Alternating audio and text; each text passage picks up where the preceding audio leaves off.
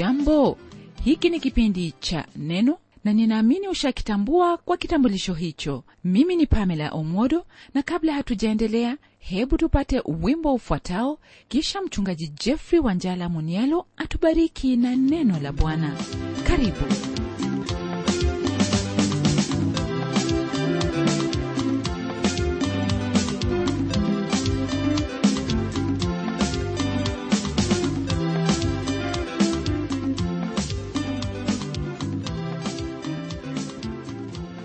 na kusalimu ndugu mpendwa katika jina la bwana wetu yesu kristo. Ni tumaini langu kwamba upo mzima na ya kwamba umekuwa ukitazamia kuwa pamoja nami kwenye kipindi chetu cha leo kusudi tuendelee kujifunza hayo ambayo twahitaji kuyafahamu katika maisha yetu. Nami nakukaribisha kwa kuwa kuna mambo ambayo nataka uyafahamu ambayo yanatoka kwenye biblia mambo ambayo yanakuhusu wewe pamoja na jamii na hata nchi kwa jumla. Lile ambalo limekuwepo katika karne nyingi ni kwamba miongoni mwa mataifa kuna hayo ambayo daima yamefikiri kwamba hayawezi kuguswa hata kidogo na lolote lile. Lakini napenda kukujulisha hili ya kwamba hakuna taifa lolote lile ambalo laweza kuwa zaidi ya vile ambavyo mungu yuwataka liwe au kuwa na uwezo iwapo mungu hataki liwe na uwezo. Jambo hili ni jambo ambalo sihitaji kukuelezea. Kuna hayo mataifa yasiyo na nguvu na kuna hayo mataifa ambayo yanayo nguvu kwa hili ndugu msikilizaji ningelipenda ufahamu ya kwamba mungu yu usukani katika lolote lile iwe ni katika maisha yako au katika maisha ya nchi kwa jumla. Kama vile ambavyo neno la mungu linavyotufundisha katika kitabu cha danieli nabii ya kwamba hakuna taifa ambalo laweza kuwepo isipokuwa mungu kuagiza liwepo.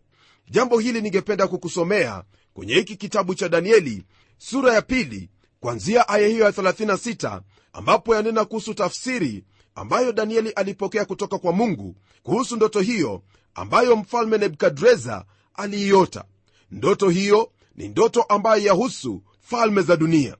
Neno la mungu kwenye sehemu hiyo lasema hivi hii ndiyo ile ndoto nasi tutaihubiri tafsiri yake mbele ya mfalme. Wewe e mfalme huu mfalme wa wafalme na mungu wa mbinguni amekupa ufalme na uwezo na nguvu na utukufu. Na kila mahali wakaapo wanadamu wanyama wa kondeni na ndege wa angani amewatia mkononi mwako naye amekumilikisha juu ya hao wote. Wewe huu kichwa kile cha dhahabu. Na baada ya zamani zako utainuka ufalme mwingine mdogo kuliko wewe na ufalme mwingine watatu wa shaba utakayoitawala dunia yote. Na ufalme wa nne utakuwa na nguvu mfano wa chuma. Kwa maana chuma huvunja vitu vyote na kuvishinda. Na kama chuma kisetavyo vitu hivi vyote ndivyo utakavyovunjavunja na kuseta. Na kama vile ulivyoziona hizo nyayo za miguu na vidole vyake kuwa nusu udongo wa mfinyanzi na nusu chuma ufalme ule utakuwa ufalme uliogawanyika lakini ndani yake zitakuwako nguvu za chuma kama vile ulivyoona kile chuma kimechanganyika na udongo wa matope. Na kama vidole vya zile nyayo vilikuwa nusu chuma na nusu udongo kadhalika ufalme ule utakuwa nusu yake una nguvu na nusu yake umevunjika. Na kama vile ulivyokiona kile chuma kimechanganyikana na udongo wa matope watajichanganya nafsi zao kwa mbegu za wanadamu lakini hawatashikamana kama vile chuma kisivyoshikamana na udongo. Na katika siku za wafalme hao mungu wa mbinguni atausimamisha ufalme ambao hutaangamizwa milele wala watu wengine hawataachiwa enzi yake bali utavunja falme hizi zote vipande vipande na kuziharibu nao utasimama milele na milele. Hili ambalo ndugu msikilizaji nimelisoma ni kwa msingi wa kukufahamisha kwamba hakuna taifa lolote ambalo laweza kuwepo pasipo ya mungu kunena kwamba liwepo. Na kwa msingi wa hili hebu tugeukie kitabu cha somo letu ambacho ni kitabu cha nabii nahumu kwenye sura ya pili ili tupate hayo ambayo neno la mungu laendelea kunena kwa habari ya taifa hilo la ashuru. Somo letu ndugu msikilizaji lapatikana kwenye aya hiyo ya kwanza hadi ile aya ya nne. Jambo ambalo lashughulikiwa kwenye sura hii ya pili pamoja na ile sura ya tatu ni kuhusu haki ya mungu na wema wa mungu hapo ambapo hukumu yake yatekelezwa juu ya ninawi na kuharibiwa kwa hilo taifa la ashuru. Hili ndugu msikilizaji ndilo ambalo pia tutalipata kwenye sura hiyo ya tatu. Kwa sasa hebu tuingie kwenye aya hiyo ya kwanza katika kitabu hiki cha nahumu sura ya pili ambapo neno lake bwana linalo haya ya kutwambia yeye asetaye vipande vipande amepanda juu mbele ya uso wako zishike silaha ilinde njia vitie nguvu viuno vyako uongeze uwezo wako sana. Maneno ambayo twayapata hapa ndugu msikilizaji ni maneno ambayo yaelekea taifa hilo la ashuru lakini ni maneno ambayo ni yenye dhihaka maneno ambayo yaonyesha kwamba ni lazima lile ambalo mungu alikuwa amelinena kutimia katika taifa hilo. Kumbuka ya kwamba kwenye aya hiyo ya 14 katika sura ya kwanza neno lake bwana lilikuwa limesema maneno yafuatayo kwa habari ya taifa hili la ashuru. Neno hilo lilisema maneno haya tena bwana ametoa amri katika habari zako ya kwamba asipandwe tena mtu awaye yote mwenye jina lako. Toka nyumba ya miungu yako nitakatilia mbali sanamu ya kuchora na sanamu ya kuyeyusha nitakufanyia kaburi lako kwa maana u mbovu. Hukumu ambayo mungu alinena juu ya taifa hili ilikuwa kwa hakika hukumu ambayo ni ya kutisha kwelikweli kwa mujibu wa aya hii ya kwanza kwenye sura hii ya pili lile ambalo hasa neno la mungu lanena ni kwa habari za wale watu wa babeli ambao walijikusanya nao wakaharibu taifa hilo katika mwaka wa 612 kabla ya kuzaliwa yesu kristo. Ndugu msikilizaji ningelipenda kuamusha kumbukumbu lako ya kwamba taifa hilo la ashuru wakati wowote wa ambapo lilienda katika vita mara waliposhinda taifa lolote lile hawakuachilia taifa hilo hata kusalia mtu mmoja. Waliliharibu kabisa kabisa ndiposa neno hilo kwenye aya ya kwanza ya sura hii ya pili lasema kwamba yeye ndiye aliyekuwa wa kuseta. Na kwa sababu ya hayo ambayo walikuwa wakiyatenda na ushindi waliokuwa nao juu ya mataifa mengi ndiposa walijiinua na wakawa na kiburi na wakaona kana kwamba hawawezi kushindwa na taifa lolote lile lakini mungu asema kwa taifa hilo ya kwamba ataliharibu. Kumbuka kwamba ndugu msikilizaji kwenye hicho kitabu cha danieli sura ya tano neno la mungu latuonyesha waziwazi hicho ambacho hupata taifa lolote lile ambalo lajiinua dhidi ya maadili yake bwana. Taifa hilo la babeli baada ya kuinuliwa na kuwa taifa kuu kwenye ulimwengu wote haukuendelea katika unyenyekevu bali ulijiinua hata dhidi yake mungu na mungu akaamua kwamba litaanguka na taifa hilo lilianguka na hata leo hii halipo. Hili ndilo utalipata kwenye kitabu cha danieli sura hiyo ya tano ambapo kuna maelezo kamili kuhusu jinsi ambavyo taifa hilo lilianguka. Neno la mungu ndugu msikilizaji latuonyesha waziwazi kwamba hakuna taifa katika ulimwengu ambayo yaweza kujiinua dhidi yake mungu mungu wa israeli. Kwenye sura ya tano ya kitabu cha danieli aya hiyo ya 25 na kuendelea neno la mungu latupa kisa hicho cha kuanguka kwa taifa hilo. Neno lasema hivi na maandiko yaliyoandikwa ni haya mene mene tekeli na peresi. Na tafsiri ya maneno haya ni hii mene mungu ameuhesabu ufalme wako na kuukomesha. Tekeli umepimwa katika mizani nawe umeonekana kuwa umepunguka.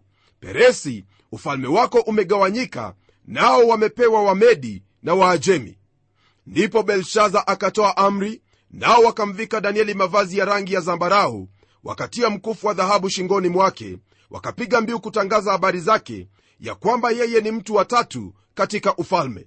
Usiku huo huo belshaza mfalme wa wakaldayo akauawa na dario mmedi akaupokea ufalme naye umri wake alikuwa na miaka sitini na miwili kulingana na hili ambalo twalisoma kwenye aya hizi ndugu msikilizaji ni wazi kwamba hakuna taifa lolote lile ambalo lipo bila ya mungu kuliruhusu liwepo.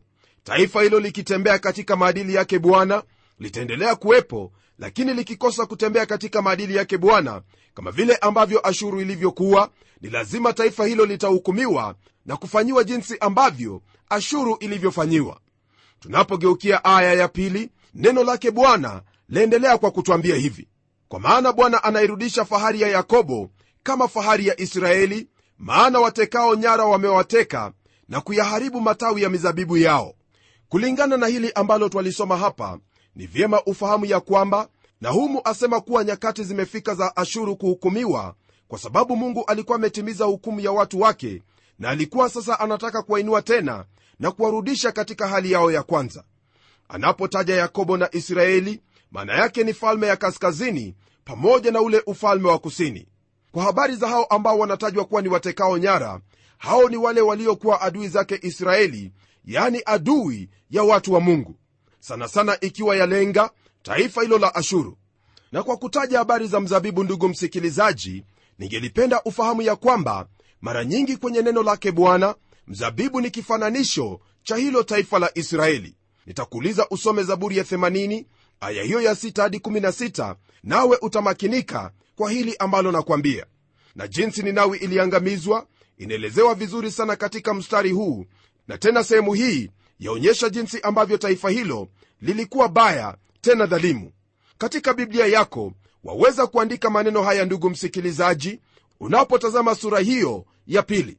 Maneno yenyewe ni yale ambayo twayapata katika kitabu cha wagalatia sura ya sita aya hiyo ya saba ambayo yasema hivi msidanganyike mungu hadhihakiwi kwa kuwa chochote apandacho mtu ndicho atakachovuna.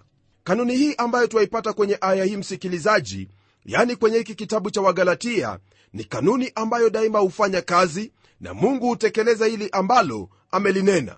Taifa hilo la ashuru lilikuwa kali sana lililokuwa na matendo ya kinyama na wala hajapakuwepo na taifa lingine kama hilo duniani.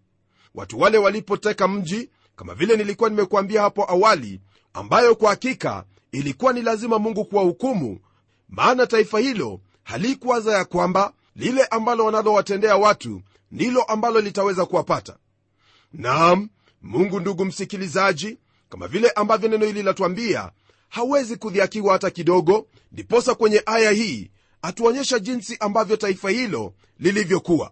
Taifa hilo kwa kuvamia taifa la israeli liliharibu taifa hilo lakini mungu asema waziwazi kwamba wakati wa bwana umefika kumrudishia yakobo fahari yake kama fahari ya israeli.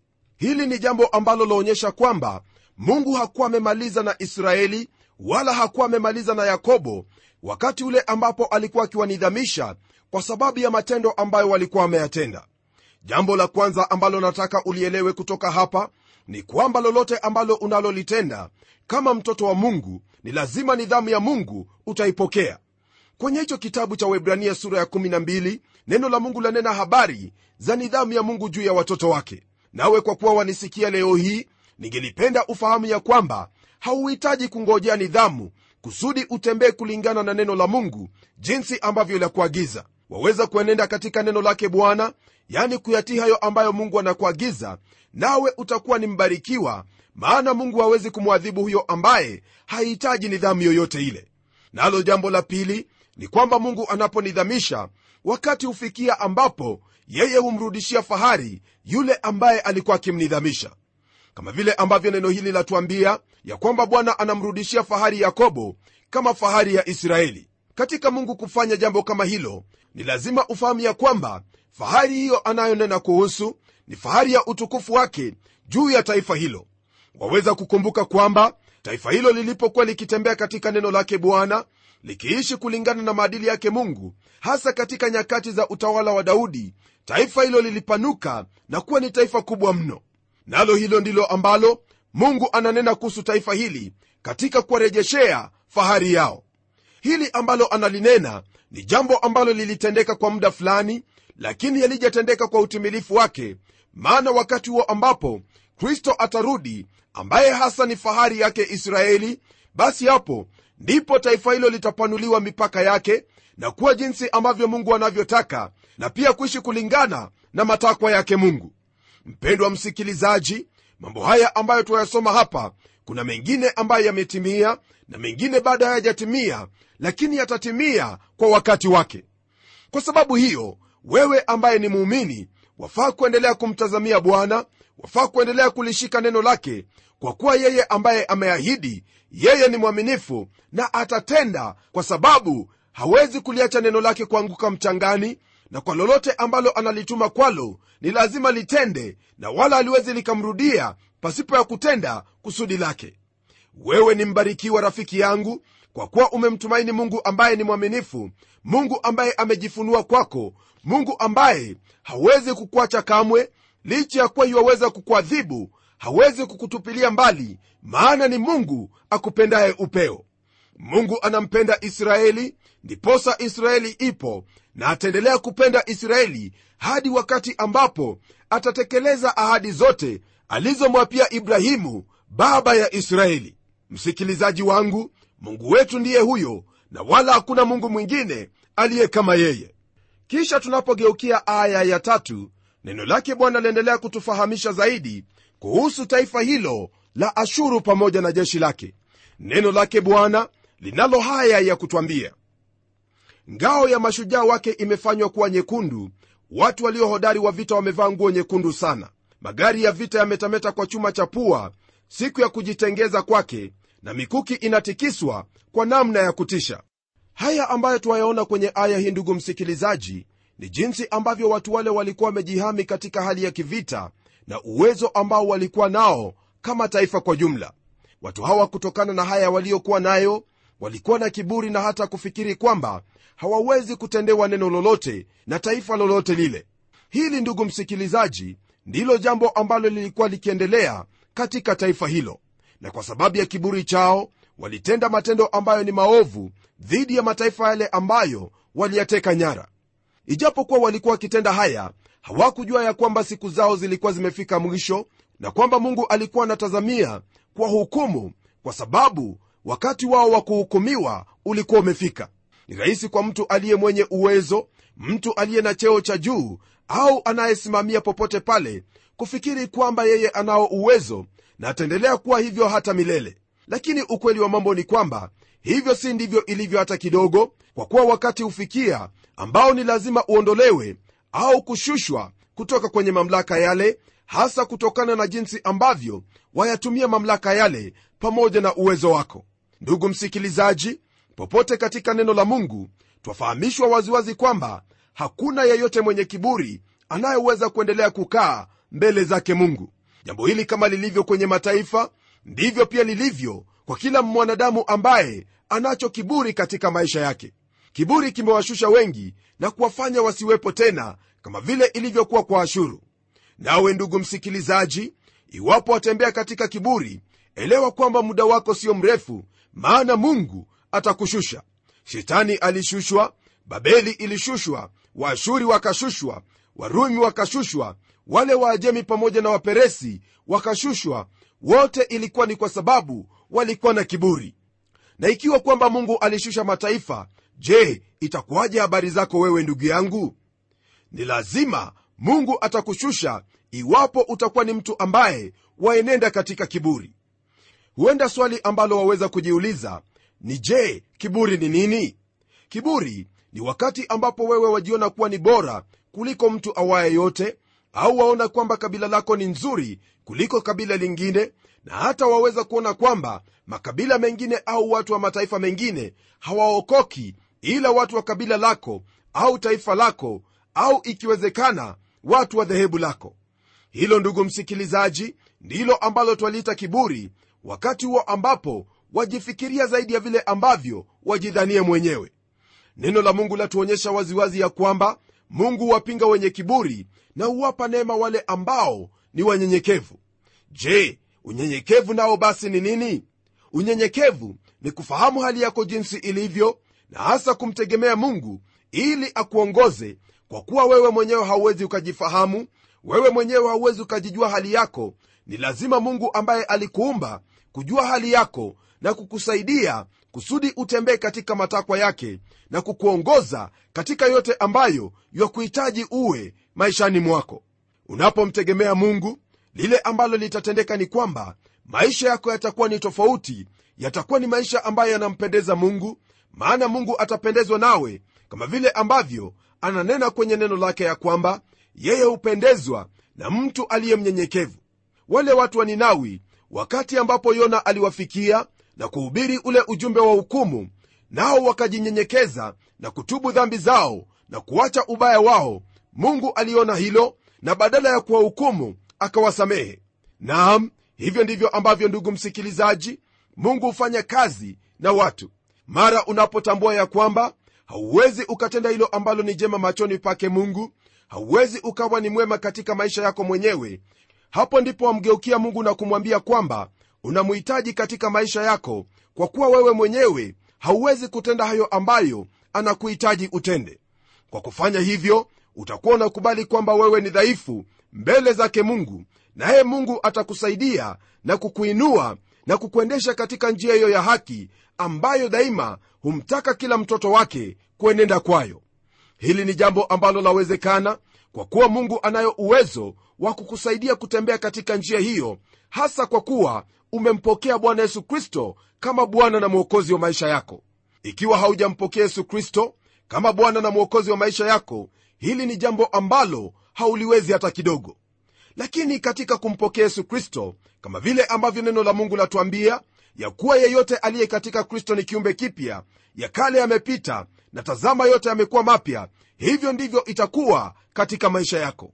Hali yako ile ya zamani ya kutenda mambo maovu na kuwaumiza watu wengine na kuwafitini na kufanya mambo ya usuda haitakuwepo tena katika moyo wako maana ndani yako wewe utakuwa ni mtu mpya utakuwa na asili mpya yani utakuwa kiumbe kipya ambacho siku zote chataka kumtukuza mungu ambaye amemwokoa ni kwa msingi huo ndiposa wamwona mtu mara anapomwamini bwana yesu kristo maisha yake hubadilika ikiwa alikuwa ni mwizi hawi mwizi tena ikiwa alikuwa ni mtu mfisadi hawi mfisadi tena bali anatafuta kumpendeza mungu pamoja na kutumikia watu wengine. Rafiki msikilizaji huenda umekuwa ukitafuta ni jinsi gani ambavyo waweza kutenda hayo ambayo ni mema mbele zake mungu na pia mbele za wanadamu. Jibu ndilo hilo nimekupa ya kwamba tumaini lako halipo katika wewe kufikiria hali ya kutenda sawa au halipo katika hali yako ya kuenda katika dini yako bali jibu li katika yesu kristo ambaye alidhihirishwa ili aziharibu kazi zote za ibilisi katika maisha ya mwanadamu. Kazi za ibilisi kama vile ilivyo la kwanza ni kiburi na yale mengine yanafuatia mkondo. Ndugu yangu waweza kuishi maisha ambayo ni ya kumpendeza mungu na hata waweza kuwatendea watu mema kwa sababu utakuwa ukitafuta kumpendeza mungu na sio kujipendeza mwenyewe au watu. Hilo ndilo jambo ambalo nataka ulishike tunapoenda kuomba pamoja sasa hivi. Na tuombe. Mungu tena baba wa bwana wetu yesu kristo na kushukuru na kuliinua jina lako siku hii ya leo kwa kuwa wewe ndiwe mungu na wala hakuna mungu mwingine anayejifunua kwetu na kutufunulia hayo ambayo anataka tuyatende kama wewe mungu.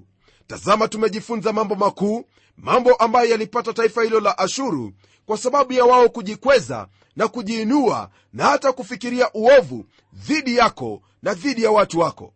Naomba kwamba ndugu yangu msikilizaji jinsi amelipokea neno hili atatafuta kutenda mapenzi yako yaani katika kukufuata wewe kukutumainia wewe katika yote hayo ambayo umemwagiza kutokana na neno lako.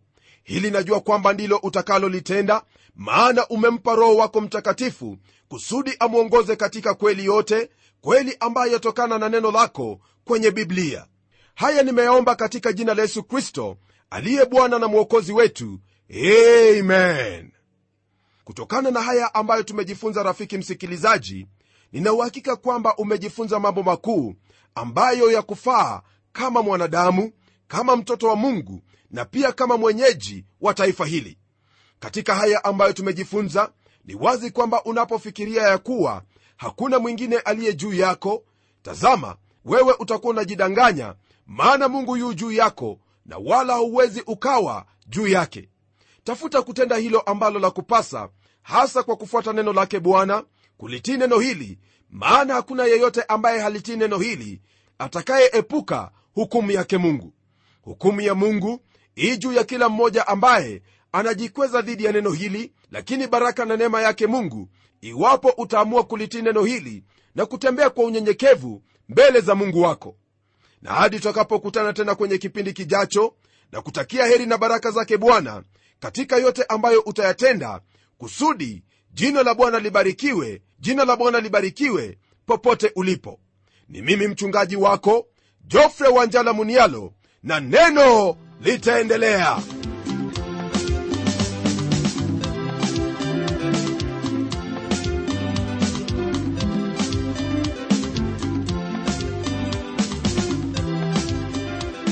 kufikia hapo msikilizaji wangu najua kwamba baraka umezipokea na lengo lako ni kulitii neno hili la mungu katika kila njia. Kabla ya kukuaga kuna hili ambalo nataka ufahamu.